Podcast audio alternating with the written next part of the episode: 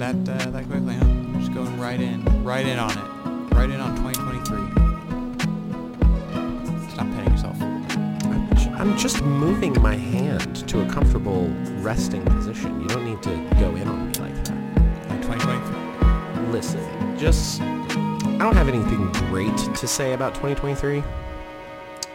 We are 14 hours and 57 minutes into 2023, and decidedly feels exactly the same.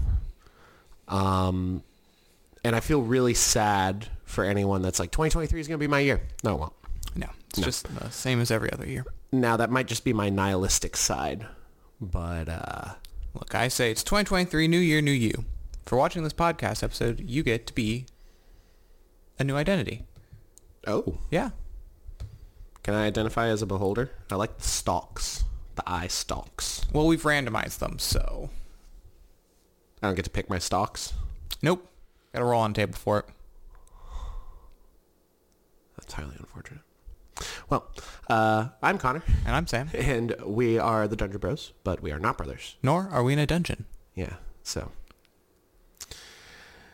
We're gonna review 2022, and the sad part is I wanna talk about the good things in D&D because there were good things, sure, in D&D. Just comparatively, Wizards of the Coast is not having a great year. No. Yeah, we might wanna. Some might call it shitting the bed. Ooh, shitting directly into the bed. Yeah, like like Amber Heard levels of bed shitting, specifically pillow shitting, possibly in that context. Yes, from Wizards of the Coast, it's been a rough year. They have upset fans both of D&D and of Magic the Gathering at seemingly every turn, both in decisions that they've purposefully made and decisions they've just overlooked some things. Yeah, well, not a great look per se, but. Nonetheless, we're time goes ever on. It does, as they say. So, Sam, how are the holidays for you? How you doing? You know, well, let's just say today's episode of the podcast is sponsored by me getting food poisoning the other day, so I didn't get plastered last night. Mm-hmm. And also, you had to work this morning, so yes. So I also did not. Well, I had some lovely beers with the family. As on December 31st, I had my Christmas because my beloved father decided to abandon us for the holidays, which can't really blame him. It's going to be fucking freezing here. like Florida, right? Yeah, Florida. They were enjoying a frigid 60 degrees Fahrenheit while we were dealing with like -10 actual. Ah, yes. So how did they ever survive? I know. How did they ever survive? I don't know how they survived. Apparently, it was there was a tuna sandwich. It was like $14 or something ridiculous. Wow. Like that. So why are they buying tuna sandwiches? That's a Seinfeld reference. They actually got like missed that one. They got like a Cuban sandwich, a salad, and another salad and a couple drinks, and it was like $126. And when I say a couple drinks, I literally mean like two to four beverages, and it was $126 because high-end resorts. Yeah, that happens. Yeah, well, fuck them for not inviting me. Anyway, so before we get into the regular business, if you know us, you probably know us from TikTok. Yeah, where we've inexplicably not been posting at all. The holidays are hard, guys. Holidays are hard. We took a planned leave of absence from the internet, he says in retrospect, after just not posting a lot because he's tired. But we made a post before recording this live. Plan on recording stuff probably tomorrow because we need to. Yeah. And, you know, we'll hit 2023 strong because, you know, new year, gonna be better than the last one. New year, new you. We lost your old identity in the mail. We are so sorry. Yeah. But as usual. But if you want to, you can check out the Linktree and all of the things. You can follow us on TikTok, where over 30,000 of you already do. In 2022, we have gone from... oh my gosh, early year celebration, we hit 10,000 followers, to now comfortably over 30,000 and growing strong every day. if this were a linear growth, we could expect 50,000 by the end of the year. Me personally, I'm hoping the growth trend continues exponential. Maybe, like 75. That'd be cool. That'd be great. That'd be cool. That'd be a good time. We would then become one of the larger D&D TikTokers. Yeah. That are sub 1 million. Because basically, you hit 100K and then it's like, oh, and they gone. Yeah. They gone. You're either on the... Oh yeah, we all know each other by it's us over here with RPD and Big Daddy Velvet. Big Daddy Velvet. Or it's like Wizards of the Coast is inviting Jenny D to do some stuff for them in the middle of the year. And then there's Dice Cream Sandwich and all Quincy's Tavern. All those great people. Huge. Different echelon. Yes, different echelon. I digress. You can follow us on the TikToks. You can subscribe to us on the YouTubes. We're barreling through. We got a lot of shorts, a lot of Magic the Gathering shorts, but we're also doing a little learn to play D&D thing with some random mechanics that Sam's doing, which is nice. It's a good time. Subscribe to us there so you don't miss. We got some videos planned to come out here in the next month. Oh yeah. Scheduled already to upload. Not planned as in we want to do these. They're done. They're ready to go. Be excited. Or don't. Then you can go follow us on the Instagram. And, I'm going to shout it out. You can follow us on the Twitter as well. You can. It exists. I'm probably going to include it in the link tree. Going to revamp the link tree here soon. Just a little bit. Mostly from Twitter, I see our dear friend Feldeleb making comments. Which, by the way, you can, of course, go watch our bonus episode of the podcast we did recently with Norb Feldeleb, YouTuber and Twitter meme-tastic guy. Who's also a personal friend of mine, and we did a deep dive into One D&D, all the playtest material that's been out after the Clerics UA, which was a great time. Do all the things. We're going to have our year-end collection of homebrew collected into one package with a sampling of items from the Blood Magic pack on DriveThruRPG. That, the Dungeon Bros Compendium, as I think we're going to call it, will just be an all-in-one package, really easy. You can find the link in the link tree. We're going to charge for that one just because I want to just update the file every year. So that way, if you buy it once, you will get the updates every year as they roll out. That is the plan. I think that's how that will work. Hopefully. I hope that works. Fingers crossed. I just lied to you, which is embarrassing. And now, by the time you are listening to this podcast live on Wednesday... we have an Amazon affiliate store. Mm-hmm. It's going to be the best way to financially support us, or just play our TikToks on loop for an hour. Yeah. Just put it up, pull it up on your iPad when you're not you finished pooping, so you have no use for your iPad for the next 8 hours. Yes, because that's the only thing people use iPads for. Yes, you finished your poop.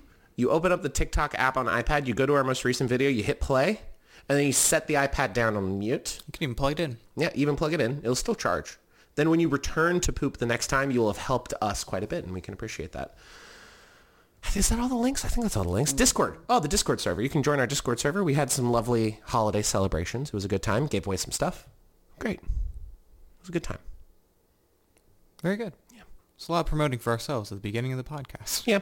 But some things that you got to get it in early. You don't want to get it in right out of the gate, but, you can't wait till the end. Kind of went right out of the gate. It was basically right out of the gate. It's fun. It's really fun. The Cleric UA survey is going to be open until January 20th, so a little bit over a week and a half as of the posting of this. Of course, if you want Wizards of the Coast to listen to your opinions on One D&D, this is the only way you can get them to actually listen. I would like actually Wizards of the Coast to put out a survey because I took the survey, and man, let me tell you how comment box is great. The rest of the survey, not very intuitive. No.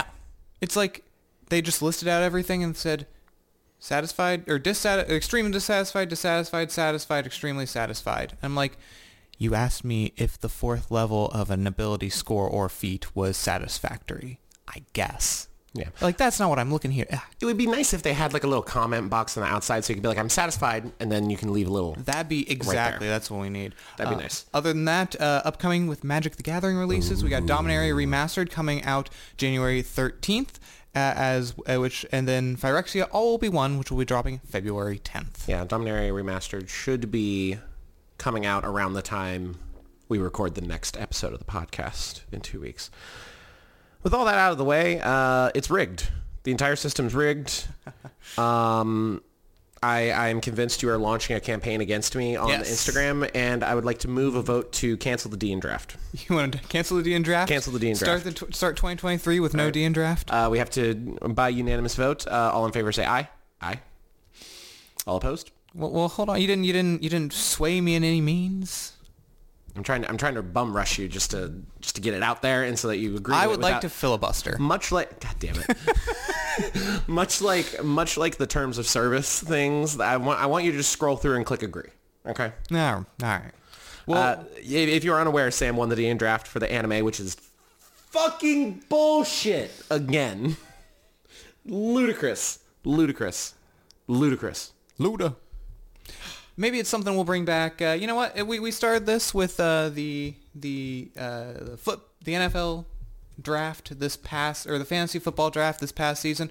Maybe we'll end it after the Super Bowl. There you go, and then we can bring it back up next football season. I think that's a good time. But we now have the next D&D draft. The D&D draft, for those of you that don't know, we roll on a D20 table to get a topic, and then we have to draft 5 items from the topic. Everyone's doing it on TikTok. It's not that original, but it's kind of D&D themed, sort of, maybe.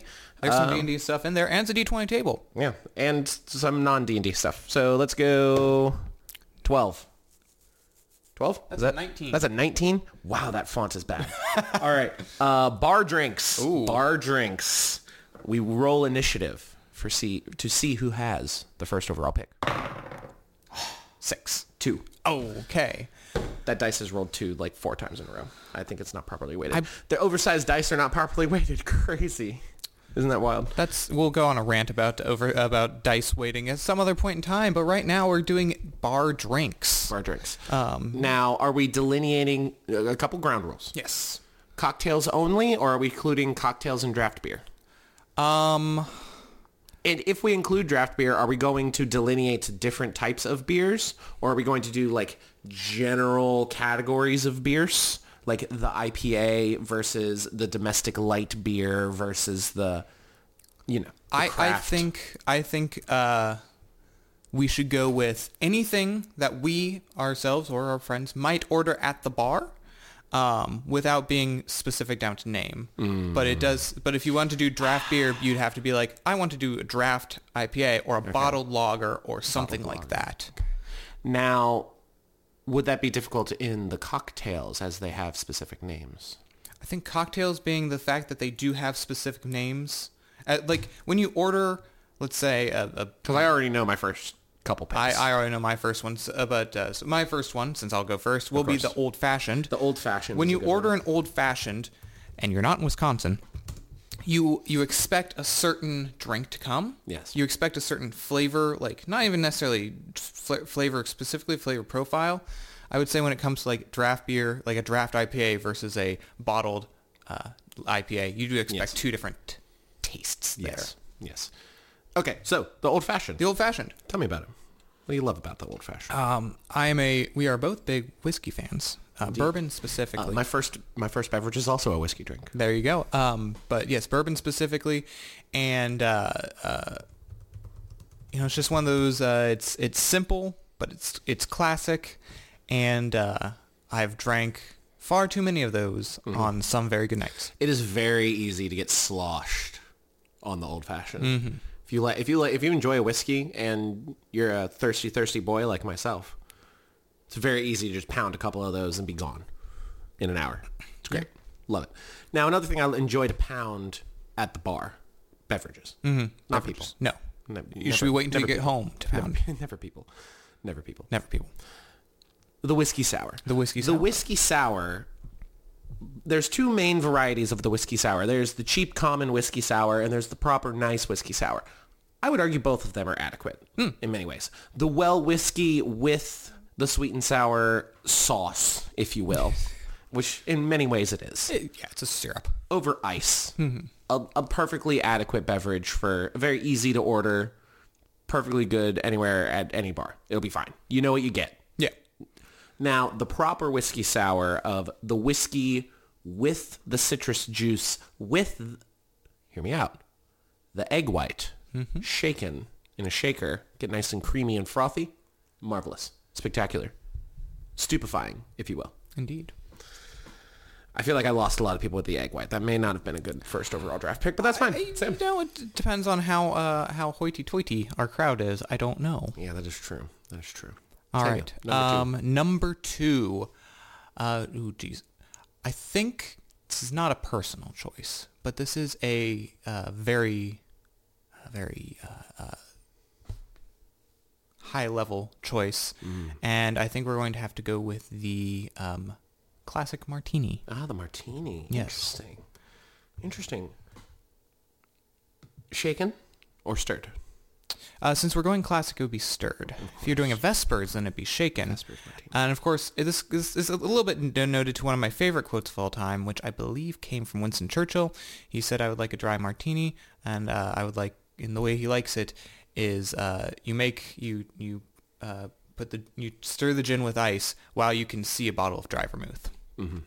Mm-hmm. He would drink chilled gin, effectively.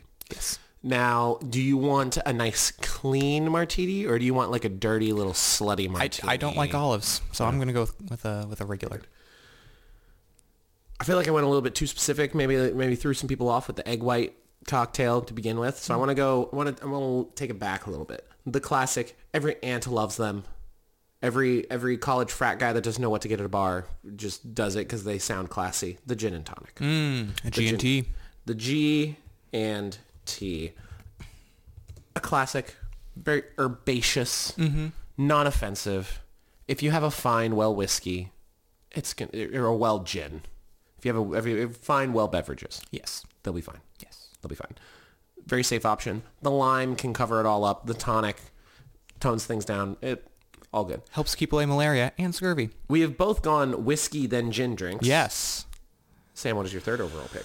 I'm going to go into the beer category, as we were mentioning earlier. Already going into the beer. Yes. I'm not planning on going to the beer. Well, I am a big beer proponent. And I order a lot of IPAs on draft. Mm-hmm. So that's when mine is draft IPA. Draft IPAs. Yes. The IPA. The IPA beer, if you will. I know a lot of people are against it, you in particular. Yes, I am not a fan of the IPA. Not a fan, but I at one point sat down and was like, I'm going to learn to like these, because I was working in a brewery at a time, and less so now, but there was the huge IPA wave, like the crest of it. The big push. Was a few years ago while I was working at a brewery. And I was like, I have to be able to talk about these for my job. Mm-hmm. I like things to taste good when I drink them. Thus, I do not like IPAs. Number three overall for me. Ooh, I'm torn. Going with the head here. Head sense. Very popular amongst the basic white bitches, if you will. And very popular amongst anyone at... any sort of Mexican restaurant, the margarita. The margarita. The margarita. The bottomless margs.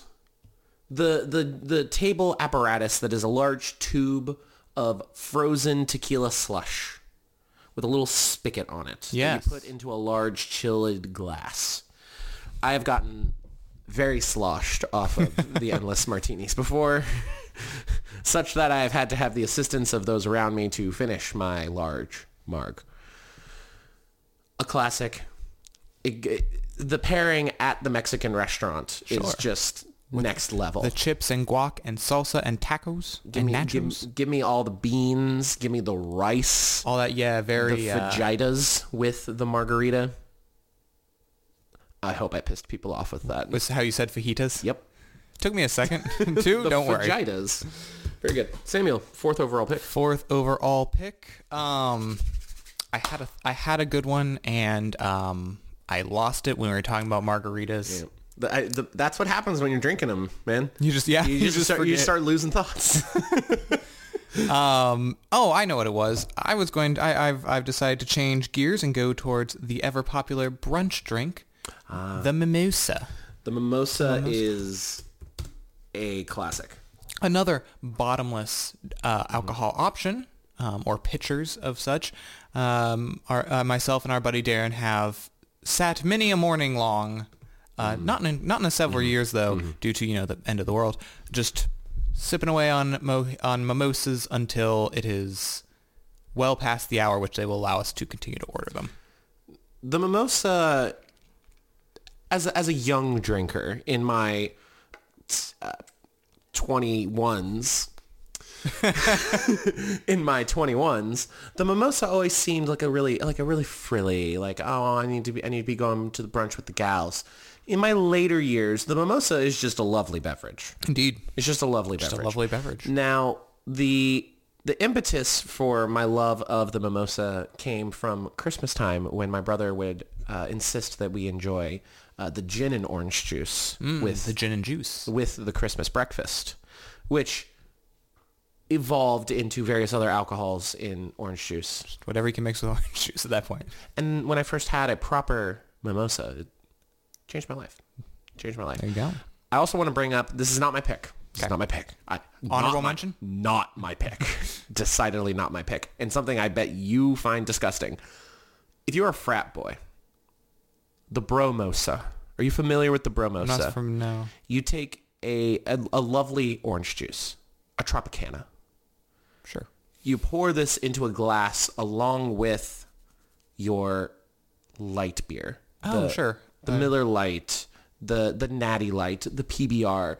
Just whatever you got, a beer mosa, whatever you got liner, the bro mosa, a classic, highly recommend. Have not had it since I was in college. I mean, at places I've worked, either champagne was not something you wanted to pop every day because it kind of goes bad as soon as you pop it, or we didn't carry it because we were a brewery. We would do either cider mimosas using a dry lime cider, or a lily capo. A passion fruit white ale mimosa as well. Lovely.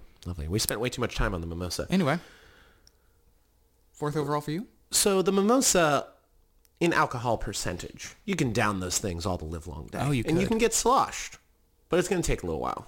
The bubbles also don't help. Oh, yeah. Bubbles make you burpy. Arguably the most efficient alcohol to bloodstream method behind the butt chug, of course. Behind the butt chug is the Long Island iced tea. The Long Island iced tea. Okay, yeah. Or any of the other varieties on the Long Island iced tea. There are various other types with different mix-ins, but it always is a base of basically a pint glass of the core alcoholic spirits in a glass together. It's a lot. There's a lovely bar, bar grill, sports bar in the area that used to have like 30 different varieties of the Long Island iced tea. It's a lot. I think they chilled out on that, and there's now just like a small curated selection because that's more fiscally responsible. Yeah. Yeah, that's... one of my favorite bar in college would do Long Island... I want to say it was Long Island Tuesdays. And so on Tuesdays... It was Thursdays for the thing I'm thinking of. Yeah, but you would go, you'd get a Long Island for like $2. Yep. And my college crew would roll up on a Tuesday because we're all like, we don't have anything to do on Wednesday until like noon. Oh yeah, that's always a good time. The midweek binge drinking. Sorry, the midweek regular drinking in large quantities. Yes, drink responsibly. Sam, your final pick, fifth and final pick. My fifth and final pick. And we often talk about the heart sense versus head sense, and here. This is something I've ordered at a bar quite often, but it is my heart sense because not a lot of people often go with this unless you're at a specific establishment for it, and that is going to be just the whiskey neat. The neat whiskey, interesting. Now, are you trying to play the game here of like, oh, there's some people that just want the neat, like, well, you're not going well whiskey. No. With the neat pour. Now, there's one of the bar that I go to most often. Has the normal selection of mid-range and low-end whiskeys, but then they have two shelves with some nicer whiskeys, and usually when I see one that I haven't had yet, because buying whole bottles is kind of expensive, I'll just order a single pour, but I don't want to be drinking that all night, so I'll just order a single pour of something nicer, and that'll be the way I usually end my night. And end your night with the neat mid to high shelf whiskey. Exactly. Interesting. I feel the need to go for value here. Go for it. And there's going to be many people that don't agree with me, think that this shouldn't be on the list. I would argue this is what keeps most bars afloat. Interesting. I haven't thought of what it is, but I'm excited to hear what you think. The draft domestic light beer. Yes. The Miller Lite, the Bud Light, the Coors Light, the Michelob Ultra. See, my guess was either going to be the draft version or the bottle version, because there are a lot of proponents of the bottle version. A lot, but I'm going with the draft because the draft experience is just better. That's fair. The draft experience for any and every beer, better than the bottle. Much like the soda, the draft soda is the superior soda above both the can and the bottle, glass or plastic. It's true. All forms. Now, is there like some kinesthetic thing about the glass bottle with a beer or glass bottle soda? Absolutely. Love the feel in your hand. Absolutely. A close second only to the draft variety. The Miller Lite specifically has a soft spot in my heart. The classic dad beverage. The beer my own father drank. Yes. The beer that not one eve ago I had several of. At a bar with my family, my father in particular. As much as you may not like them, there are better beers, obviously. Sure. We know there are better beers. We've had the better beers. We enjoy the better beers. Mm-hmm. But is it, for example, are your draft IPAs going to be there for you when times are tough? Am I going to blindly order a draft IPA every day? Not at all. No. Never. No. Never. Even you're slightly above. Like, is Shock Top going to be there for you when times are tough? I don't think Shock Top is going to be there for you most of the time. Is the Blue Moon going to have your back when you're down and out? No. The Budweiser is going to be there for you. The Bud Light, the Coors Light, the Miller Lite. Even... You obviously this isn't within the same category, but you can go upscale, the Coors Banquet, the Miller High Life, the Stella Artois, classy, and always going to have your back. So real quick, we do not advocate for drinking just because you're sad or anything like that. Not at all. Drink responsibly. Not at all. Don't drink because you're sad. I was about to say something worse. Sam's team, the old-fashioned, the martini, the draft IPA, the mimosa, and the neat pour of whiskey. My team, the whiskey sour, the gin and tonic, the margarita, the Long Island iced tea, and the domestic light draft beer. I, yet again, refuse to believe that I'm going to lose this. I guess we'll have to see as of when this podcast posts. Check out the Instagram, and we will upload a poll to see whose team is preferred. Let's put in D&D class to replace it on the table. All right. How does that work for you? Sure. Okay. Go for it. D&D classes. So we're going to talk about 2022 in a moment. Yep. As we have now entered the 2023. But we do have some things we need to talk about first. Big thing from Wizards of the Coast related to the One D&D. We talked about the hashtag Open One D&D trend, I believe, on the previous episode. People worried about the OGL and its non-existence currently in One D&D. It is playtest material. It will not exist until it is published material. Mm-hmm. That being said, people were very worried that without an OGL, they would not be able to create third-party D&D content specifically to sell. Which there are a lot of D&D homebrewers that make a very good side gig making and selling homebrew. We sell homebrew. Yes. Now, we're not making a lot of money off that homebrew. Not yet. No. Most of our content is free, and we want to keep it that way. Yeah. But there's some nicer things. You check out the link tree in the bio for our Drive-Thru RPG. But the team at Wizards of the Coast released on D&D Beyond a write-up talking about the open gaming license, the system reference document, and its inclusion in One D&D. It is a long article. They've got some points in there. What we want to point out are some things that we always kind of assumed. Yes, there is going to be a system reference document And there's going to be an OGL that covers the system reference document and allows you to use aspects of it to create your own homebrew. Mm-hmm. We knew this was going to happen. If it wasn't going to happen, the 5th edition OGL would still exist, and you'd still be able to do things in 5th edition. And since it is backwards compatible with One D&D, you will be able to bring it forward. They admitted, or they announced that they will release version 1.1 of the Open Gaming License in early 2023, so we can look forward to that at some point, I would assume, in the first quarter, yes, up until about March. We'll be keeping our eye out and check that out when it does, and tell you about it. They want to make... They're saying they're taking their time to make sure that the OGL version 1.1 is very clear about what it covers and what it specifically does not cover. There are many aspects of the D&D books that you are not allowed to use and replicate for homebrew purposes. Mm-hmm. There are two bits of really three bits of information that I feel like are a little bit concerning. Mildly concerning. Mm-hmm. If you want to use the OGL to create content, you have to let them know that you are offering items for sale. You have to alert Wizards of the Coast. The means by which you do this are unknown.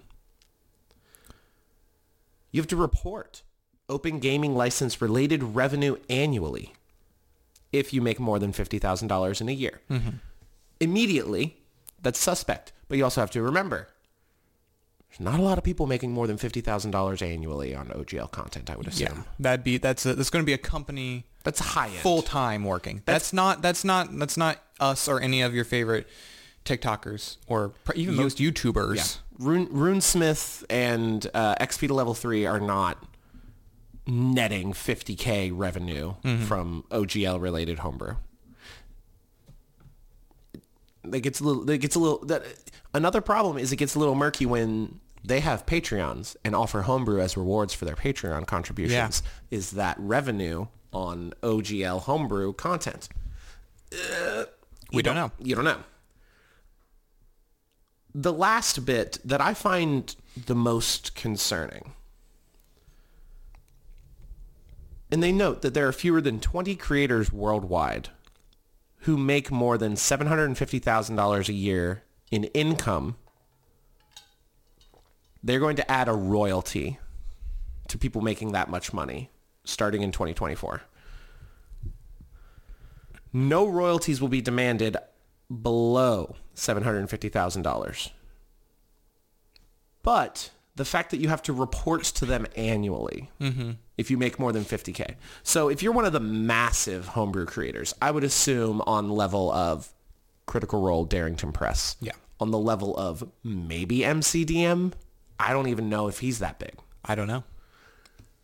We're talking high tier producers of D&D OGL content here. They're going to be required to pay royalties, which... in a sense, I understand. These people are taking your product and making a lot of money using aspects of your product. Mm-hmm. I mean, it's not like it's a brand new concept of royalties. Not at all. Not at all. Movies and other cinematic works have to pay royalties when they use licensed material. Absolutely. The more concerning thing for me is the reporting aspect of everything. Like, they're trying to strong arm anyone who creates content with the OGL. Mm-hmm. Now, the fact that they require you to report your annual revenue to them, that is not a normal thing to do in the private sector. No. Not at all. And to me, it reads as... you're making a significant amount of money. Not a ton. You're not getting rich from this, but you're making a very significant amount of money. This is like 1 year's salary for a low middle class American. Revenue. Mm-hmm. Obviously income after taxes and after the cut from all that kind of stuff. If you reach that point, I see a world where Wizards of the Coast starts contacting them, trying to get them under written contracts prior to the mandatory royalties at $750,000. So taking someone the size of, I would assume, MCDM, someone the size of RuneSmith, of XP to Level 3, who I would venture a guess could be netting that much in revenue every year. Mm-hmm. And going to them and being like, hey, maybe something like we can sweeten the pot and expand the options you have available to you, give you an expanded system reference document, an expanded OGL, and we will take a 5% cut of any sales. This all goes back to our previous episode's discussion about how D&D is supposedly, according to Hasbro, under-monetized. Yeah. And this is clearly... For one, they're getting out in front of this. People are wondering about an OGL. They hadn't said anything. They're putting all this information out there before it comes out. Mm-hmm. But it's clear that this is, to me, I think it's clear that Hasbro is pushing Wizards of the Coast to be like, look, there's all these people making cumulatively millions and millions and millions of dollars off of our product. And we're not seeing a cent of it. Yeah. And they want in. Yeah, Hasbro and Wizards of the Coast have been very interested in controlling the secondaries, secondary creators in the Wizards of the Coast market. This year, we've seen them send lots of cease and desists to MTG proxy makers. To there was one very early on in the year that we talked about where they sent a cease and desist to people trying to make an NFT system for Magic the Gathering. And I believe they also talked about, hey, don't do this. Don't try to do this for Dungeons. Oh, they did it in this post. Don't do it for, don't make NFTs for Dungeons and Dragons. And then this, during the fireside chat, where they talked about wanting to, and then their investor meetings earlier this year, they've talked about wanting to increase their profits from Magic the Gathering, and how D&D is going to be a huge, a huge cash bomb for them. Not bomb as in a bomb as in, woo, cash everywhere. But... Nagasaki. This is... We don't. But, yeah, Wizards of the Coast and Hasbro have been very much interested in growing the amount of money they can make. And this is definitely leaning hard into that, even though you'd think that, there's these reporting methods. They're self-reporting methods. Yeah. I'm curious about the policing of this policy. That's what's more concerning to me. How are they expecting to enforce people to report revenue from OGL content? Mm-hmm. Are they going to be... Because, for one... To accept the license terms, you have to let them know what you are offering for sale. How are they going to police that? Right. Are they going to hire lawyers that scour Drive-Thru RPG for content that wasn't submitted to them, mm-hmm. and then try and strong arm these websites into giving them sales data on these products, and if they're making a certain amount... fine you, sue you, cease and desist you? Like, they're, as you mentioned, they're already more than willing to send cease and desists to big fans of their products that are making wonderful supplementary material to help people that enjoy their products. Mm-hmm. It seems to me they're trying to wring more money out of the people that want to help them the most, rather than letting them help them. Yeah. Letting the creators help them. Supporting Magic the Gathering creators that may criticize them. Notably, one of the biggest Magic the Gathering YouTube channel, I think maybe outside of The Command Zone, is Tolarian Community College. And Wizards of the Coast have never partnered with him to do anything. No. Because he's critical of a lot of their products. Yeah, yeah. It seems like sometimes it seems like Wizards of the Coast only ever partners with like Critical Role or Dimension 20 or people who are really big and don't really give comment about what they think about the systems. Yeah, they just the book releases. They're just happy. They just want to go with content producers that don't really talk about the content itself necessarily. Yeah. This is a new wrinkle. I mean, obviously we knew there was going to be an OGL. I thought from the beginning that all of this, they're not going to have an OGL, we're not going to have homebrew, was making a mountain out of a molehill. Mm-hmm. But this molehill's got a lot of deep, dark tunnels in it right now. Yeah, this is more like an anthill. Yeah, anthill at this point. This mole left months ago. Oh, yeah. Ants taken over. Colony, massive. But to continue this metaphor, we're looking at it right now. We're going, all right. We see the problem. We're thinking about this problem. And then we're going to turn around and start walking. We're just going to fall into a pit hole. You know, our foot's going to go deep into the earth. Yep. Here and probably, I'm guessing, one of those ant tunnels that was barely holding up the weight of the dirt itself. And the moment something stepped on top of it, is like collapse. Yep. I bet we'll see something here in about, I'd give them a good 4 to 6 months before we see them really stick their foot in their mouths again with something like this. Yeah. Once they release the actual OGL, people are going to be scouring it. And that's a good thing. Very good thing. Very good thing. Hold companies accountable. We love Dungeons and Dragons. Mm-hmm. We love a lot of the people that work at Wizards of the Coast. We love the creators and designers. We do not love Wizards of the Coast. We do not love Hasbro. We do not love Hasbro. These are organizations, corporations. Hold them accountable. Yep. So, the other only major news of the week, Samuel. Yes. Wizards of the Coast announces a legality shift to pre-release with Phyrexia All Will Be One. Basically, up to this point, when Wizards releases a set, they do a pre-release, and then a week later they do the full release. And basically, for that week, the cards that are available that people get during the pre-release are not standard legal until they get released the next weekend. So now, as of Phyrexia All Will Be One, which will be released in February, pre-release cards will be standard legal as of the pre-release. Honestly, something that I'm surprised has not already happened, and something that really doesn't affect much of anyone, in my mind. It affects, I'm sure there are some people who it affects more greatly than casual players like us. But how many Magic the Gathering tournaments are happening in the week between a pre-release and a full release of a set? I don't know. That'd be some great data analytics to have with this, Wizards. But a good change nonetheless.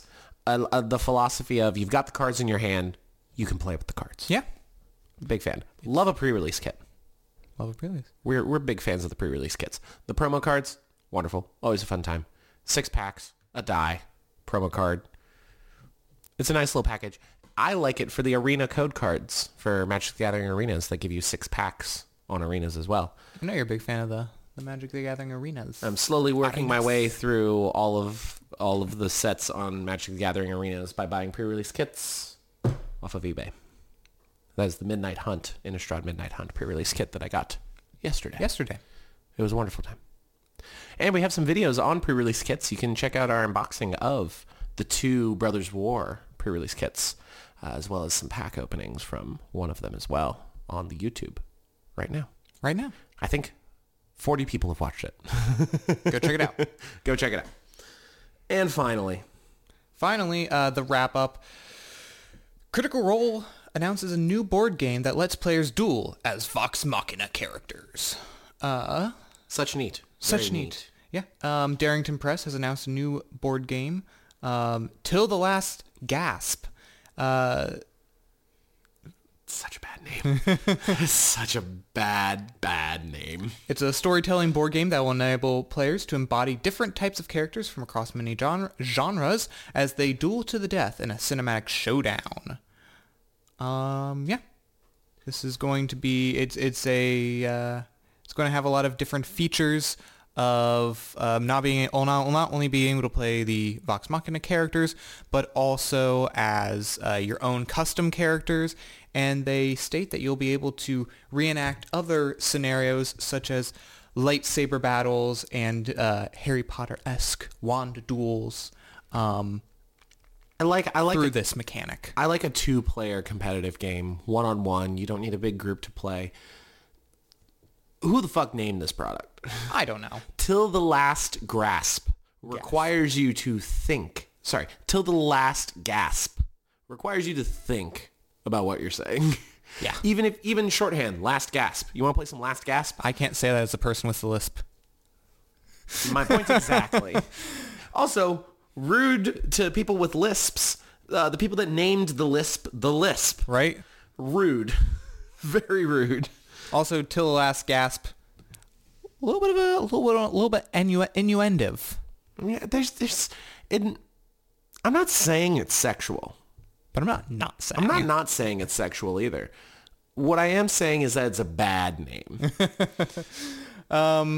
Of course, as with anything, as soon as it's announced, there is some concern because if you pre-order through the Darrington Press Guild, which is a series of stores that, like any big company, have a deal with Darrington Press, you can get some of the Legend of Vox Machina specialty characters. Yes, they do. There is a concern that there are only 78 stores that are part of the Darrington Press Guild and that none of them are outside the United States. A lot of fans who like Legends Vox Machina won't be able to get their hands on any of these special character sheets, and especially international fans won't be able to. People are hoping that they will release them online or in the future. Yeah. Good for them. I believe, I strongly believe that there is somebody who's going to order it, take a picture, and put it online. Yeah. Yes. This is the story of a girl. I don't know what it is about the Critical Role fandom that just loves to make big, massive stinks about innocuous stuff. You know? Maybe they're not legally allowed to sell it out of the United States. There are a lot of legality things. There's a lot of difficulties with that stuff, you know? There's a reason that the shop.critroll.com is where things go first, and then they have to later bring it to the other stores. The UK store and the... Because there's a lot of red tape. Yeah. Top-hey, as some people call it. And for a product that, if we're being honest with ourselves, is not going to sell nearly as many copies as something like Ukatoa... as like most of the shirts they sell. Like, I think it's fine. Especially when on the day of release, you'll be able to find probably very high quality scans of it, of anything you want. Anywhere online. Should we take some high quality scans of our stuff and put it online for people? What do we have that people want that they can't get? Your face. Where's the bean? Where's the cat? I don't know. Yeah. She's cat. Normally she bothers us when we do this. Or she'll sit and be very cute in the cat bed. I'm kind of concerned. You should be. Well, anyway, let's review Dungeons & Dragons as it was in the year 2022. A lot of good things happened in 2022. A lot of wizards also. A lot of Wizards of the Coast shooting himself in the foot. Happened in 2022. The 2022 is the year of... cool shit happening in spite of mass ineptitude. Mm-hmm. You know, I don't want to talk all negative because it's not all negative. But if we're just going to go down the line, we've got a little document here with all of the meat Sam put together of all the meats sections of the podcast from episode 5, which was the first one of 2022. Feel free to call out whatever you want. I want to start with the Legends of Vox Machina. Yes. The Legend of Vox Machina. No. If you will. I won't. Season 2 coming out very soon. Yes. Season 1, I think, much better than a lot of people were anticipating. Popular amongst Critical Role fans, popular amongst D&D fans, popular amongst people not fans or know anything about any of those properties. Yeah, I've a lot of people I talked to, this was their first introduction. You know, Critical Role didn't hold back by showing you Scanlan Balls within the first, 5 minutes. With moments. Moments. Mere moments. Gnomish testicles. Moving on, in episode 6, we got the announcement of the release of Spelljammer. Yes, Spelljammer, Adventures in Space. That was when we were really excited. There was a lot of good vibes going around. A lot of good vibes. About the Spelljammers, and... things just kind of fizzled out later. That was one of the first signs of something's up. Something's wrong here. Mm-hmm. Something's not quite right. Yeah, Wizards made this whole big... They made this whole mysterious entrance with the reintroduction of Spelljammer, since it hadn't been available for, in 5e yet. And we were all like, is this happening? Is this really happening? And it, teasing it on Twitter and in ads. And it took several weeks before they finally came out and said, yes, Spelljammer is happening this year. And not only was it happening this year, it was going to be 3 books. It was going to be a box set. It was going to have a DM screen. It was going to have all of these things. It seemed like it was going to have this big push. And then when push came to shove and they release it, little bit racist in the Hadozee. Yep. And then the moment that happened, there was no marketing. There was no push. We got it like the week it released. On Amazon for like $30. Yeah. That's 3 books. For $30, you can get not even all of the already released D&D books, let alone the 3-book box set of Spelljammers. Now, are the books much smaller than a regular book release? They're on the size of like the Sword Coast Adventure Guide. Yes, Sword Coast Adventure. Sword Coast Adventure Guide. Yeah, that's what it's called. Not on the size of like a Strixhaven or any of the Critical Role books or anything like that. Or even like standard rule books. A tumultuous time. Most of the content in the books is fun, but they had all these plans and they had all this excitement, and then just the rug got pulled out and product died on the vine. Yeah, pretty much. Ways. It's a damn shame. Later, we got Call of the Netherdeep, though. Yes.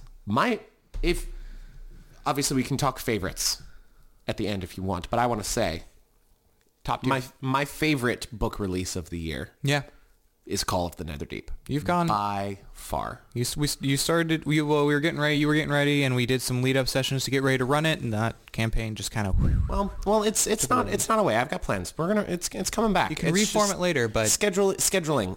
And because we only did the Wild Mount pre-adventure, you can simply take your characters. And then we can start Call of the Netherdeep. It's true. As intended. Call of the Netherdeep is a great adventure book. If you're a fan of Critical Role, it takes you across Jorhas in Wildmount. It takes you across the seas to Marquette. It's rich in lore. It's very well written. It's very detailed. Very DM friendly in some respects. Not very DM friendly in other respects.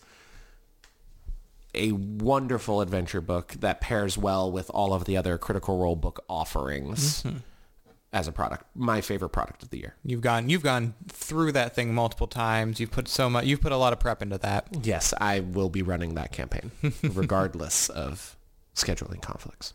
During this time, they also announced the release of Mordenkainen's Monsters of the Multiverse, which replaced Volo's Guide to Monsters and Mordenkainen's Tome of Foes with all of the updated character races, not outside of the PHB, as well as all of the updated monster stat blocks that included new formatting and ways of that they are going to continue on doing those things for the foreseeable 5e future, and I believe One D&D as well. Yeah. Along with, of course, a smattering of new options as well.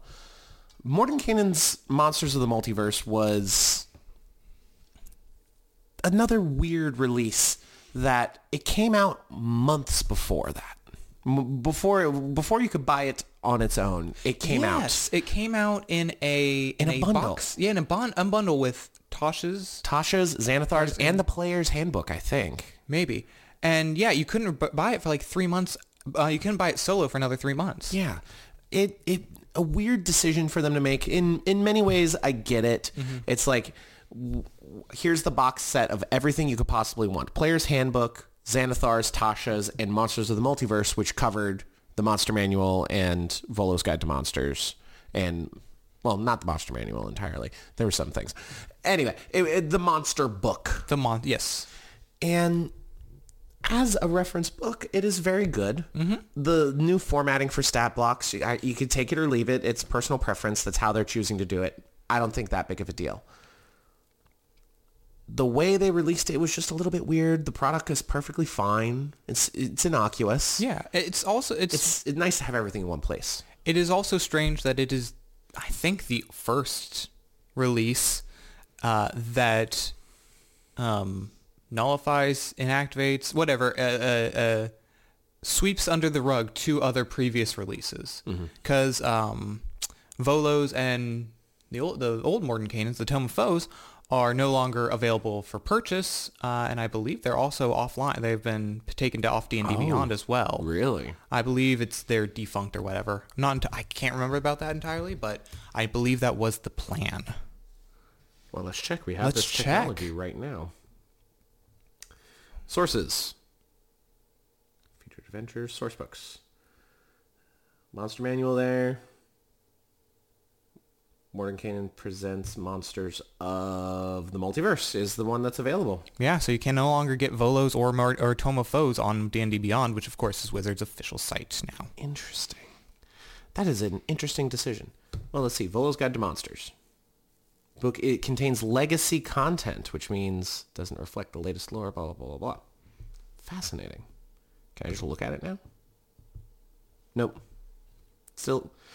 Purchase Monsters of the Multiverse. So if you buy Monsters of the Multiverse, you get the legacy content of the other books, it seems. That's interesting. Which is... to me, it's just weird that they would do this update most of the way through the life cycle of 5th edition when they're prepping for One D&D. An odd decision, but a perfectly fine product. Moving on, we got inklings of a new D&D starter set that ended up revealing itself to be... the Dragons of Stormwreck Isle. Yes. A self-contained adventure starter set for Dungeons & Dragons 5th Edition, a campaign that I am playing through right now in my work game. We're doing a lot of side missions right now, which is, you know, it is what it is. Mm-hmm. Scheduling is a whole thing. Sure. But we will be doing Dragons of Stormwreck Isle. It seems perfectly fine as of the time that I am recording this. And from what we have heard from people that have played through it, it is a wonderful adventure. A lot of exciting things. Ship combat, dragons. Wonderful. Yeah. Wonderful. Let's see. That also, well, with the release of that, I don't know. At the point where we're looking at this, we don't have dates. But with the release of that did they did put Lost Mines of Phandelver, the former starter set or former starter adventure, up on D&D Beyond for free. Yeah, it was a nice little gesture. Mm-hmm. There. We had a D&D musical coming out. I think it's out. Yeah, it's out by now. Its run is done. Yeah, it ran. As earlier mentioned, Wizards was stopping people from making NFT content on Magic the Gathering cards. So, more inklings of Wizards of the Coast being weird. This was also around the time that we saw an investor group come into Hasbro and try to spin off Wizards of the Coast from the main company. Yeah. Oh my gosh, that's right. AltaFox. Ah, the AltaFox saga. That was a wonderful saga of the podcast. We had several episodes of new updates. And obviously the activist investor group that only had like 9% holding in Hasbro wasn't going to get Wizards of the Coast spun off. It was like 2%, I thought. Was it? It was really low. I don't know. But it was an interesting thought experiment, I think, would Wizards of the Coast be better off without Hasbro?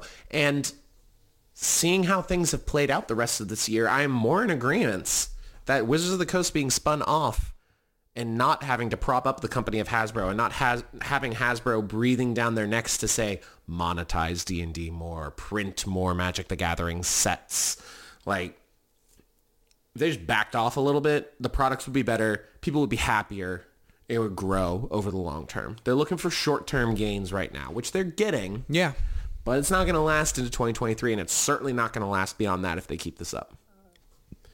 That was a fascinating saga. Yeah, that was just the beginning of it. That was a several-month-long... Oh, yeah. We had new Magic the Gathering sets. Mm-hmm. Kamigawa Neon Dynasties. A very popular one. Yes. The Streets of New Capenna. Less popular, but still good. Had some good cards. The Dominaria United. Now the Brothers War. Some other sets in there. Yeah. The Magic of the was Forgotten Realms this year? No, Baldur's Gate. Commander Legend, Baldur's Gate. Yes, which would also mean that the two Innistrad sets, Crimson Vow and Midnight. double feature was this year, which was a bad set. bad set. It was just the two sets combined in grayscale. Not great. Yeah. Moving back to D&D. Yes. Journey Through the Radiant Citadels came out. Oh my gosh. The anthology book for this year, which was written entirely by PO3 creators, asked to bring their culture into a D&D set or into a mass D&D setting. Yeah. I love the adventure anthologies quite a bit, having nice little self-contained things that you can pluck and play. The Radiant Citadel itself as a setting is like here's a nexus point that you can jump off and go do all this crazy shit. A great setting for people who maybe have a lot of friends that want to play D&D. And it's like every week someone else is going to run a game. And it's like, all right, I'm going to run a game for 3 weeks. And we've got this set of 5 people. And then next month, this guy's going to run. And it's going to be like some same people, but some different. And it's like, but we all want to kind of play the same characters and the same campaign. We had the thought for this early on when we moved into this place of getting people in, but not having to commit to long campaigns, jump in, jump out, do different adventures, different people DMing. A great setting. A very good book release in my mind. Yeah, of all the book releases, I think I heard the most positive about that one. Absolutely. We also had D&D being released in Portuguese. Yeah, they made a stride this year, of course, to get new players, and that was by doing it in different languages. Mm-hmm. And Portuguese was one of them because apparently there's a pretty big scene in Brazil, I think. Mm-hmm. I mean, I wouldn't be that surprised. There's a lot of Brazil, to be fair. Oh yeah. And the announcement of the Dungeons & Dragons Onslaught. Yes. The war game for Dungeons & Dragons. A miniatures-based war game, kind of. But it's really more of a board game than a war game in many ways. Yeah, we got to, or you got to play test it at, or learn it at Gen Con this year. Yes, they gave us a pre-release kit. We both tried to get into, or preview kit, sorry. And, we both tried to walk on because the tickets were very much sold out by the time we wanted to get in on it. I managed to get in. Sam did not. And I played 2 games while I was there with Wizards of the Coast staff there that were helping us with the rules and how to play and answering all sorts of questions. And we got to keep our preview kits for ourselves.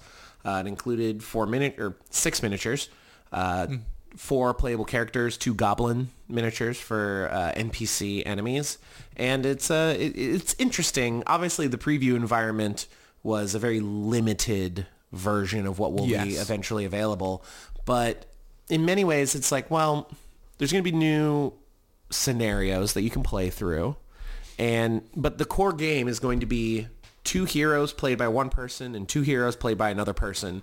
And you can win by defeating a lot of NPCs and completing mission objectives or defeating the other player. And therein, I think, lies the problem. Yeah.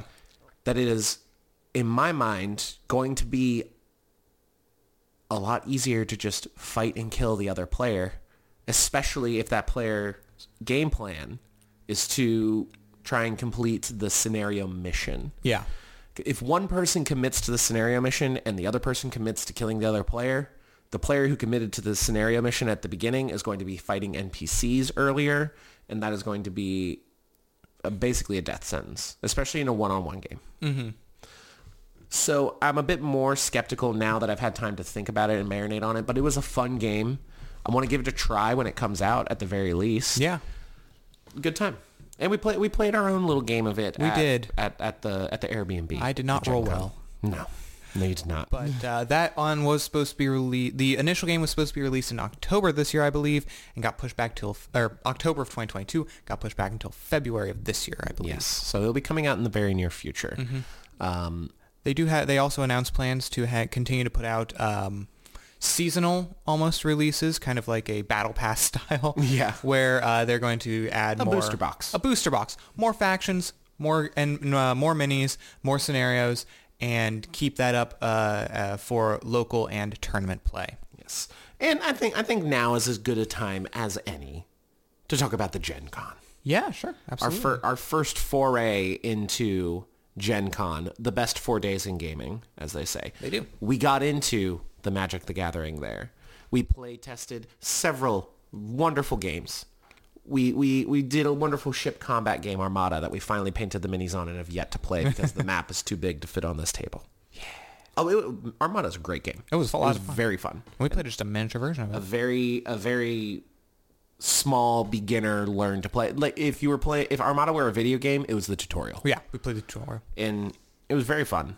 A lot of fun games to be played. Got to see a lot of other TikTok creators there.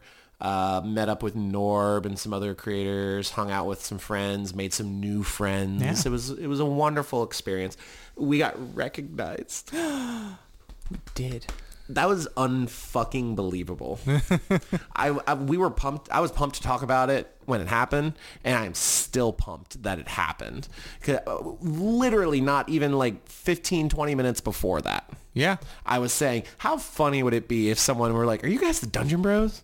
That would be the coolest. That con made if that were to happen. And at that point, we were just like walking around, and we eventually went to I think we were heading towards a panel. Some panel to like listen about.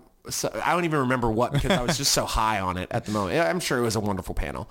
Yeah. And we were walking by, and there was just this wonderful woman who was sitting on the ground. She's like, you guys the Dungeon Bros? And I stopped, and I like had that moment of, did I hear that right? Am I thinking this? I turned around, and she was staring at us, and she was like, oh my gosh. And then got it. Wonderful interaction.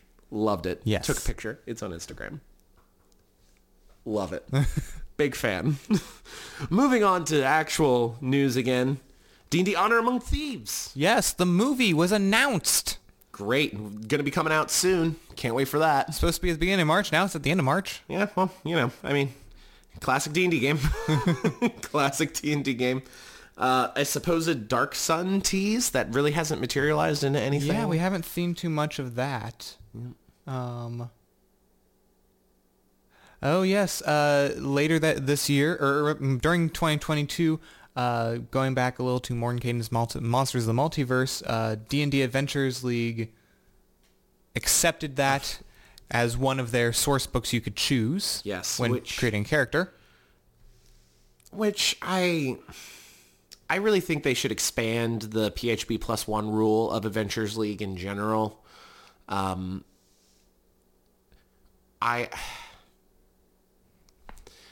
If you want a monstrous race, if you want to be an ASMR, you can't be a Hexblade Warlock, because that would require two books. Yeah. Certain books I feel like you should just have access to. PHB, I think it really should be PHB plus Monsters of the Multiverse plus Xanathar's, Tasha's, plus campaign setting, and just that. So you get access to the core rule supplements, Mordenkainen's Monsters of the Multiverse, Xanathar's Guide to Everything, Tasha's Cauldron of Everything. And then the plus is we're doing a Dragonlance campaign, we're doing a Spelljammer campaign, and then you get access to those books. I think it would just be a lot simpler. And in some settings, that's not entirely necessary. Sure. But Would that make character creation a lot more complicated? Adventures League is streamlined. Yes, it's clearly a lot to iron out, but nice thing that they accepted. I'm gonna jump down here a little bit. Man, the controversy of the summer for the TTRPG / nerd community in general, the Phoenix Stone controversy. Oh my gosh, yes. So it came to light through a series of tweets how demonstrative? Is that the right word? I think probably. How monstrous. How about monstrous? We're in sure. Satine Phoenix and Jameson Stone were, when it came to their employees, their coworkers, and their and other hired people that they worked with in the past several years. Basically, a tattoo artist came on Twitter and shared a bunch of the messages between them. And then from there, people came forward from, you know, everything from streams that Satine was on and helped run to Satine Quest, mm-hmm. Which was the cruise that she and Jameson put on for nerd culture. Mm-hmm. That was weird. Yeah. Like, rule of thumb, don't be an asshole. Don't be an asshole. Coming from King Asshole here. Don't be an asshole. Asshole on the castle. There you go. We got the Vecna dossier, a wonderful collection of lore and stat blocks and fun things to coincide with Stranger Things and Vecna being the main villain of Season 4 of Stranger Things. Cool. They already announced Onslaught expansions, as we mentioned earlier. I remember the FBI ruining a D&D group because they were searching for someone. Yeah, then it turned out to be like not anyone in the group. That's funny. They were like, we think one of you is a serial killer, and they grilled this entire group of D&D players, and it like tore their friendship apart. This is previous. This isn't from 2022. No, this is like in the 80s or something. That was wild. Absolutely wild. This year, also, Baldur's Gate got its final beta. Baldur's Gate 3 got its final beta. Yeah. Still not out. We're just scrolling down. Lord of the Rings 5th edition. Compatible. Third-party supplement. Still waiting on that. Mm-hmm. Love it. Want more of it. They want to do more Magic the Gathering and Wizards of the Coast Magic the Gathering and D&D crossover stuff. Yes. Because the D&D sets were very popular. D&D sets were popular. The Magic the Gathering D&D books, not as popular. We did an entire episode reviewing Strixhaven, which I thought was perfectly fine. So I think part of it is because I was listening to The Command Zone, and I also listened to Tolarian Community College, both great Magic the Gathering channels if you want that in your life. Yeah, they need our help to promote. Oh, the cat has joined us. Hello. But they were talking about... Again, we're relatively new to Magic the Gathering, especially in the community. Hi, Kat. But with the D&D sets, there's a very big emphasis on, this is the D&D set for Magic the Gathering. With the books, with the D&D Magic the Gathering books, Strixhaven, Theros. There's another one. I don't remember. Exactly. Yeah. They're not well advertised that they're Magic the Gathering settings. Yeah. The Theros book, I think, is wonderful. It created a system for piety, very heavy god influence. The Strixhaven book, though not as advertised. It's a campaign book, not a setting book. The campaign is wonderful, like a little Hogwarts-like wizard school thing. Mm-hmm. A great time. But very distinctly not. But not what they said it was. Yeah. D&D announced a Yawning Portal board game. Wonderful. And, oh my gosh, the big one, the Wizards Presents over the summer. We did a live stream on that on YouTube, which was interesting.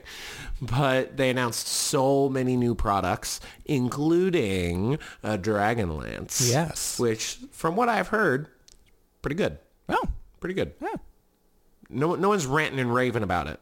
I'm not hearing really anything bad about it, which at this point, I mean, I'll fucking take it, you know. They announced a lot of Magic the Gathering things. Drizzt turned 35, and they did a lot of new printings and art for Drizzt of all the books. And around this time is when Spelljammers actually dropped, and that's when the Hadozee. And yeah, we got it. We had a big head. We had the Hadozee.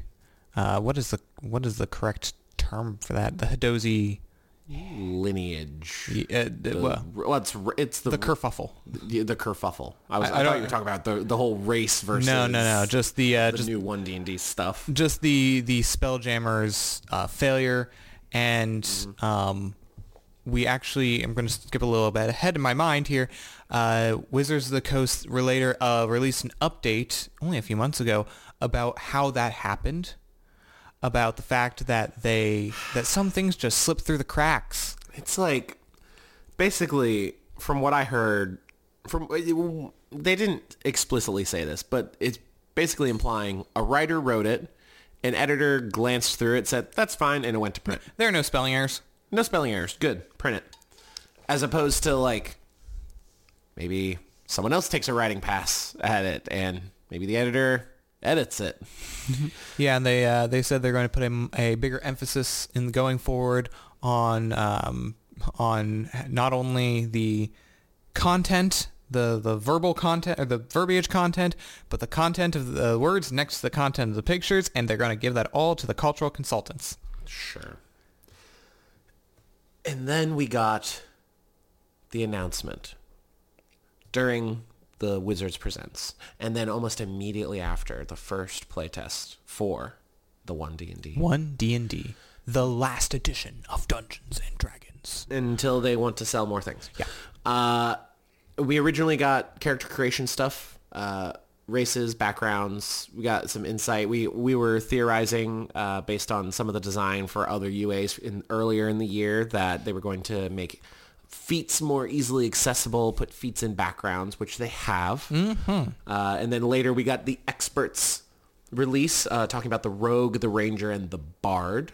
A class group. There are groups of classes now designated with similar feature sets somewhat.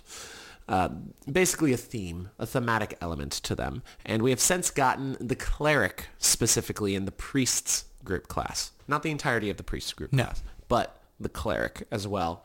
At this point, a four-player party can have four different classes, all one D&D, and you can play one D&D with a group of four right now. Yeah.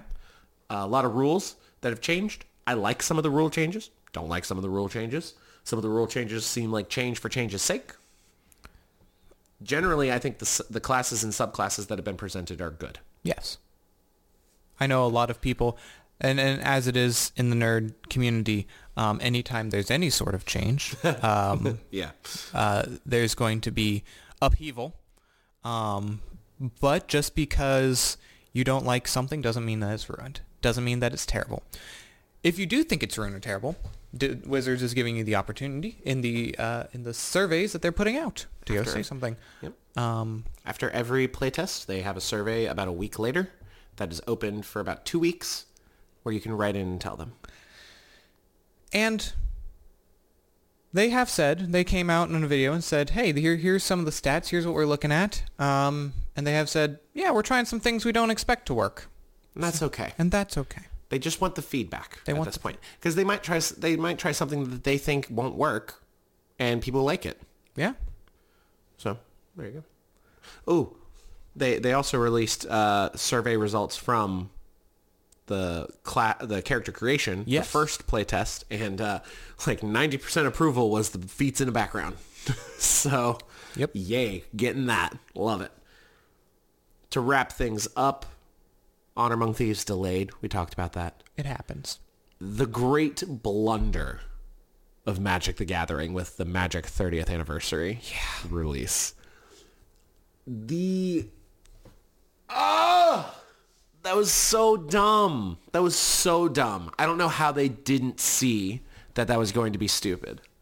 And then I love the fact that Pokemon and Yu-Gi-Oh looked at it and went, we're going to flex on them. They dunked on them with their anniversary releases this year. Like, reasonably priced, we're reprinting the, packs from this classic set that are now going to be legal modern. Well, the equivalent of modern for their formats. Yes. And here's the Yu-Gi-Oh, I think, what was it, 15th or 25th? 25th, I think. 25th anniversary thing, or 50. It's 25 years old. I think so. Damn. We are old. Came out in the 90s. And it's like a bunch of old classic packs, like Legend of Blue Eyes, and these awesome, the Egyptian God card promos that people loved, and it's $35-$40. And you get like 6 packs and these awesome promo cards. And it's like a celebration that anybody can get. Yeah. What it is not is 4 packs of proxy cards. Random proxy cards that you cannot play with in any legal format for $1,000. That they also didn't sell out of. Can't confirm. They don't have their sale. They don't have their. They never announced whether they sold out. They just ended the sale. When they ended the sale, there were 4 listings on eBay. Period. 4 listings with nobody buying them. Not a popular product.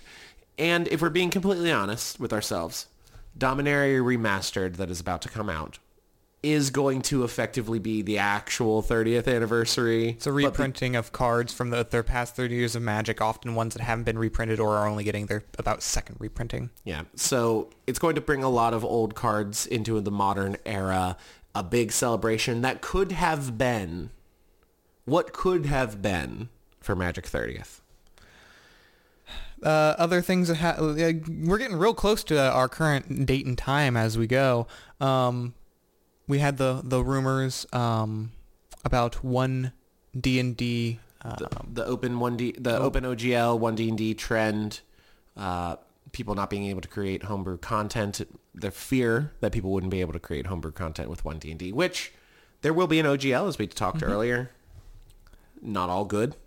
Also, Hasbro sells off its indie film studio branch, E1. Right before they release D&D Honor Among Thieves and right after they announced that they're going to be doing other projects. I don't know why. That it's not too expensive. Bank of America and Magic the Gathering, their analysis of the business of Magic the Gathering for Wizards of the Coast, not good.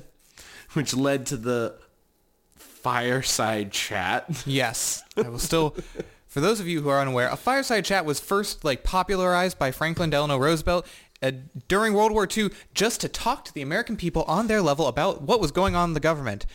And the fireside chat that Hasbro and Wizards of the Coast did, Chris Cox and Debbie something, I don't even care to learn her name, the president of Wizards, was basically an investors meeting, which they spent the first about half of it telling people what they do, what D&D and Magic are, and then the next half of it telling us how they're going to continue to monetize D&D and Magic. Everything's fine. Everything's good. We're printing to say it. We're print on demand, basically. We're not overprinting things. I'm sure you do not have warehouses full of excess product that can't sell.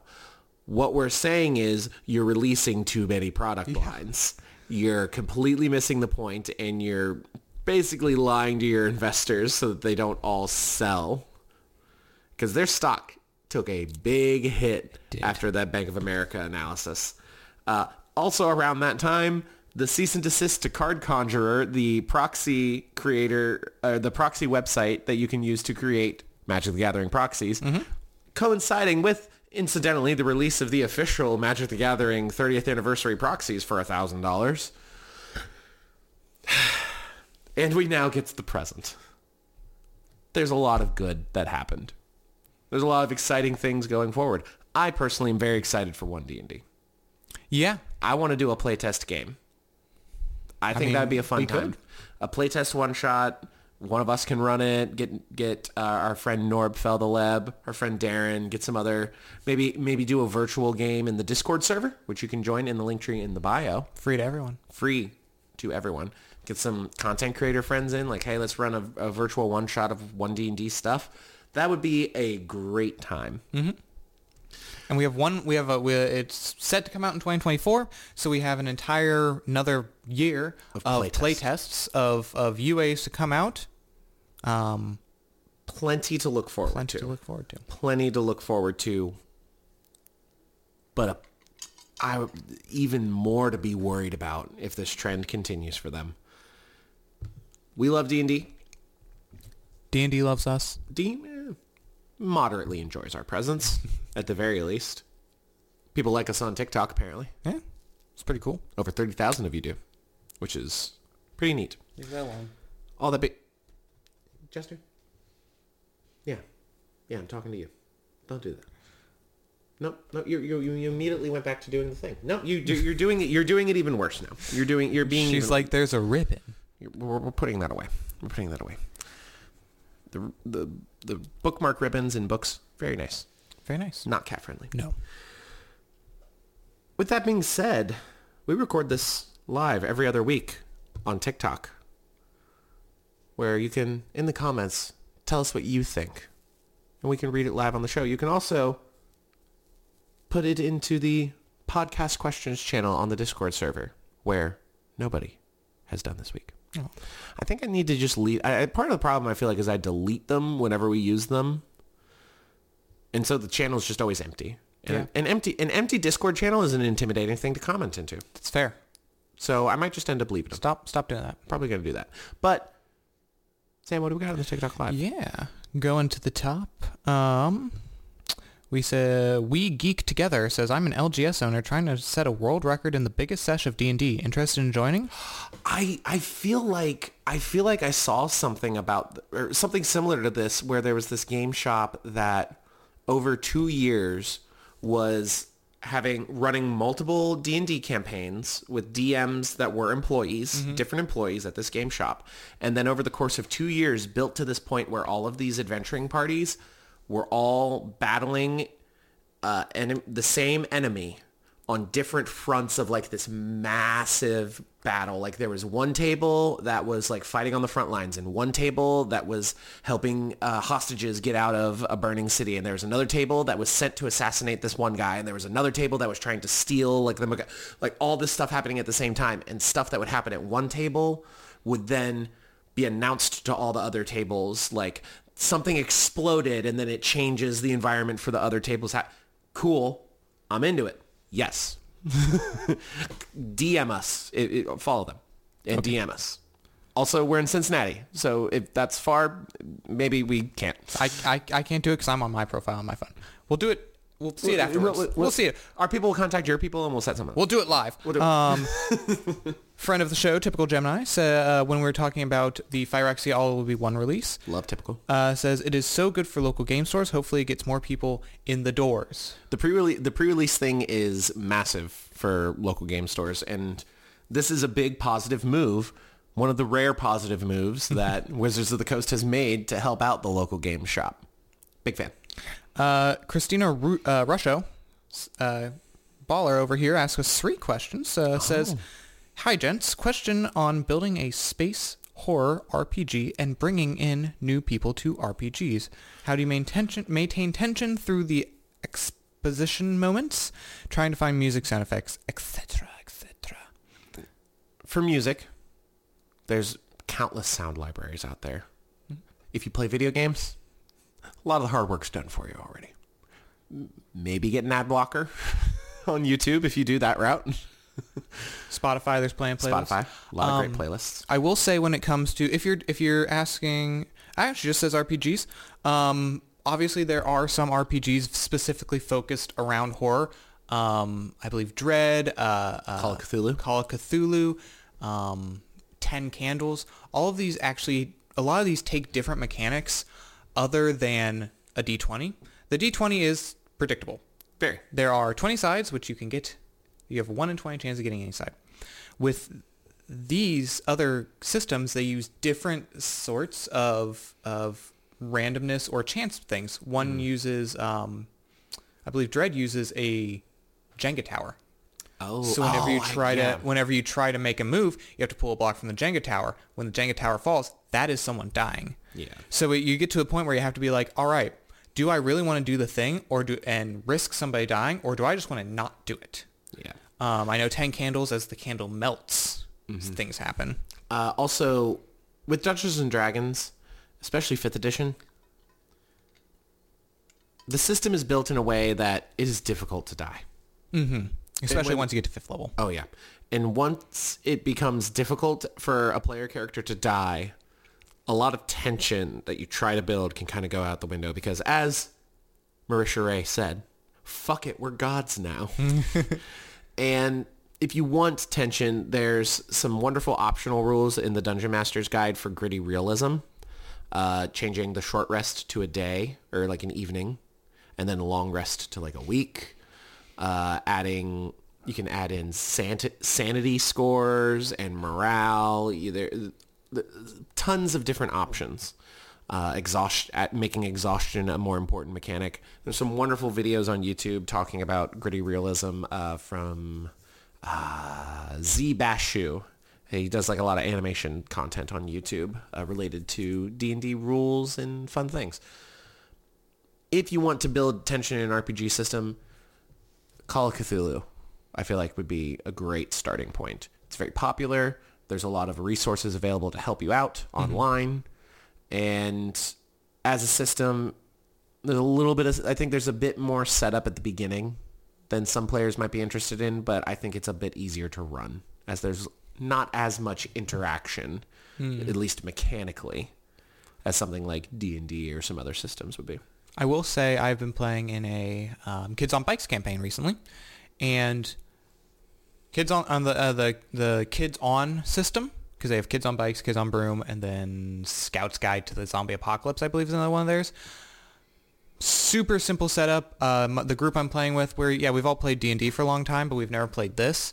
I think we were set up and like actually starting to do things within maybe 10 minutes. And then we got into our first two sessions. And let me tell you, that system, you're a kid. Yeah. You're just a guy. I'm just a guy. And as soon as you're just a guy, things get a lot scarier. Yeah. Yeah. Also, this is a great question. Moving on, they also asks, also, have you heard of Flesh and Blood? It's a really great TCG game that I've been playing. Thanks. Yeah, we have heard of Flesh and Blood. Haven't gotten into it yet. Yeah, we just learned Magic the Gathering within the last couple months. So thought about Flesh and Blood a little bit. Yeah, we'll see. Yeah, we'll let you know. It seems like they like their players a lot more. All right. Rad Shibi says, what you guys talking about? One D&D? A little bit. A little bit of that, a little bit of this, a little bit of that, you know. They say, I've already started using some of the rules in the current campaign. We've homebrewed the level 1 feat for quite a while. Yes. Very, very common house rule in this household to get the level 1 feat. It's just, it's quality. It's value, pure value. Especially a lot of like the more... character ability feats, Prodigy, that kind of stuff. Great time. They go on to say, how do you guys feel about the changes to feats being spread out for all races and backgrounds? How do you guys feel about the changes for feats being spread out for all races and backgrounds? Sorry, I read that and didn't comprehend it. Well, it seems like they removed like the race prerequisites and classes. Yeah, okay, yeah. Certain feats I think are only going to be available to certain class groups. Yeah, we've seen a lot of them in the warrior specifically. Yes. I'm perfectly fine with that. There were class or like sometimes like spellcasting prerequisites and that kind of stuff, or ability score prerequisites for certain feats. I'm fine with that. I think the change to putting it in the background is just a positive. When we did our discussion about One D&D, we had a wonderful bonus podcast with Norb, and we brought up something we had heard from a fellow TikToker, Dungeon Mistress Paula, who was not a fan of the level 1 feat because that adds more complexity at character creation and will thus make it more difficult for new players to get into, which is a fair criticism. Yes. A very fair criticism. Thankfully, the system and the feats that they presented as options at character creation in the first UA, a lot of them were... not really powerful, not broken by any means. Yeah. Useful, but not super powerful, which in that case would, and obviously all of the backgrounds are going to come with recommended feats for those that don't want to think about it as well, which is totally fine. Totally valid. I think it's a net positive. Yeah. Going back to Dungeon Mistress Paula's comment, which, we love her. We love Dungeon Mistress Paula. And I think that while it's a very valid statement, the fact of the matter is D&D is not as easy, I think, to get into as a lot of people want it to be. It is a mechanics heavy system. Yeah. And taking a new player from 0 to level 1 even is going to could be a 45-minute process. You want to get them up to level 3 and start a game immediately. That could take it up to like an hour and a half even. So that being said, you front load a lot of the work, which I think actually is something we've seen in the UAs that I hope they continue it to the books of an easier build, especially when it comes to the spellcasting classes of here's a suggested spell things you should take per spell or per level of class to the spell list. And I would be excited for them to also put more into the onboarding section, into the DMG. Yeah. Part of that I think it's also clear that they're trying to push people to use D&D Beyond more, mm-hmm. and making the tool set for character creation there very intuitive with just drop-down menus and like it auto-fills in and all that kind of stuff. And especially since the One D&D books, which, exciting, One D&D books are going to have codes on D&D Beyond. So when you buy a One D&D book, you'll have it on D&D Beyond, which will make that process even easier for many people. Which, again, a net positive. Net positive. It's the end of the line. That is the end of the line, pal. Sun's getting real low. Bucky. I'm with you to the end of the line. I could do this all day. Yeah, I know. Yeah, we know. We like Marvel in this household. If you like Marvel, you can follow us on TikTok, where over 30,000 of you do. You can join our Discord server, where over almost 300 people are in the Discord server right now. We're trying to do more giveaways. We need to do some Magic the Gathering spell table events with some people in the server. We need to do some D&D one-shots with people in the server as well. We do. That is one of our New Year's resolutions. Man, we got a whiteboard of plans. Ooh, so many plans. So much content. The only thing we need now... It's constant reinforcement. I heard a quote recently. I don't know if I agree with it, but I kind of get where the sentiment is. You don't want to chase motivation. Motivation's fleeting. It comes, it goes. You want diligence. Mm. 2023, diligence. Diligence. And constant reassurance from our community. Motivation would help in the form of likes, comments, subscriptions. Ooh. Checking out our free homebrew on DriveThruRPG, as well as our compendium, the year-end compendium, which as of the recording will not be posted, but as of the posting of the podcast will be live for $4.99. If you buy it once, you'll get every updated version every year thereafter. We hope that's how that works. If not, oops, sorry. Pricing scheme would then change. But you can follow us on the Instagram, the Twitter, the YouTube, the TikTok, all the things. Podcast services round the globe. Apple, Google, Spotify, iHeartRadio, I think. Sure. And the Podbean. Listening to your cat purr at night next to your ear. That will be an exact replica of the sound waves that we're creating now, just at a different frequency. You can download us directly onto your Toyota Camry's firmware. We take over the entire console. Yes. And it's just us. Mm-hmm. CNS radio style. Yeah. You won't be able to adjust your seat position either. We are taking care of that for you. Yes. We know what's best. We do know what's best. And we're not letting you lean so far back that your hand could go like out the back window and then around to the front. No. That's too much. We're not trying to ride low here. Okay. Especially on Toyota Camry. Yeah, I mean, already basically grinding the asphalt at that point. Love a Toyota Camry. I'm too tall for a Toyota Camry. Way too big for a Toyota Camry myself. Perfectly fine vehicle. With all that being said, the bean has joined us peacefully, curled up in front of us on the stream. She is adorable. Mm-hmm. Welcome to 2023. We love you. In the meantime,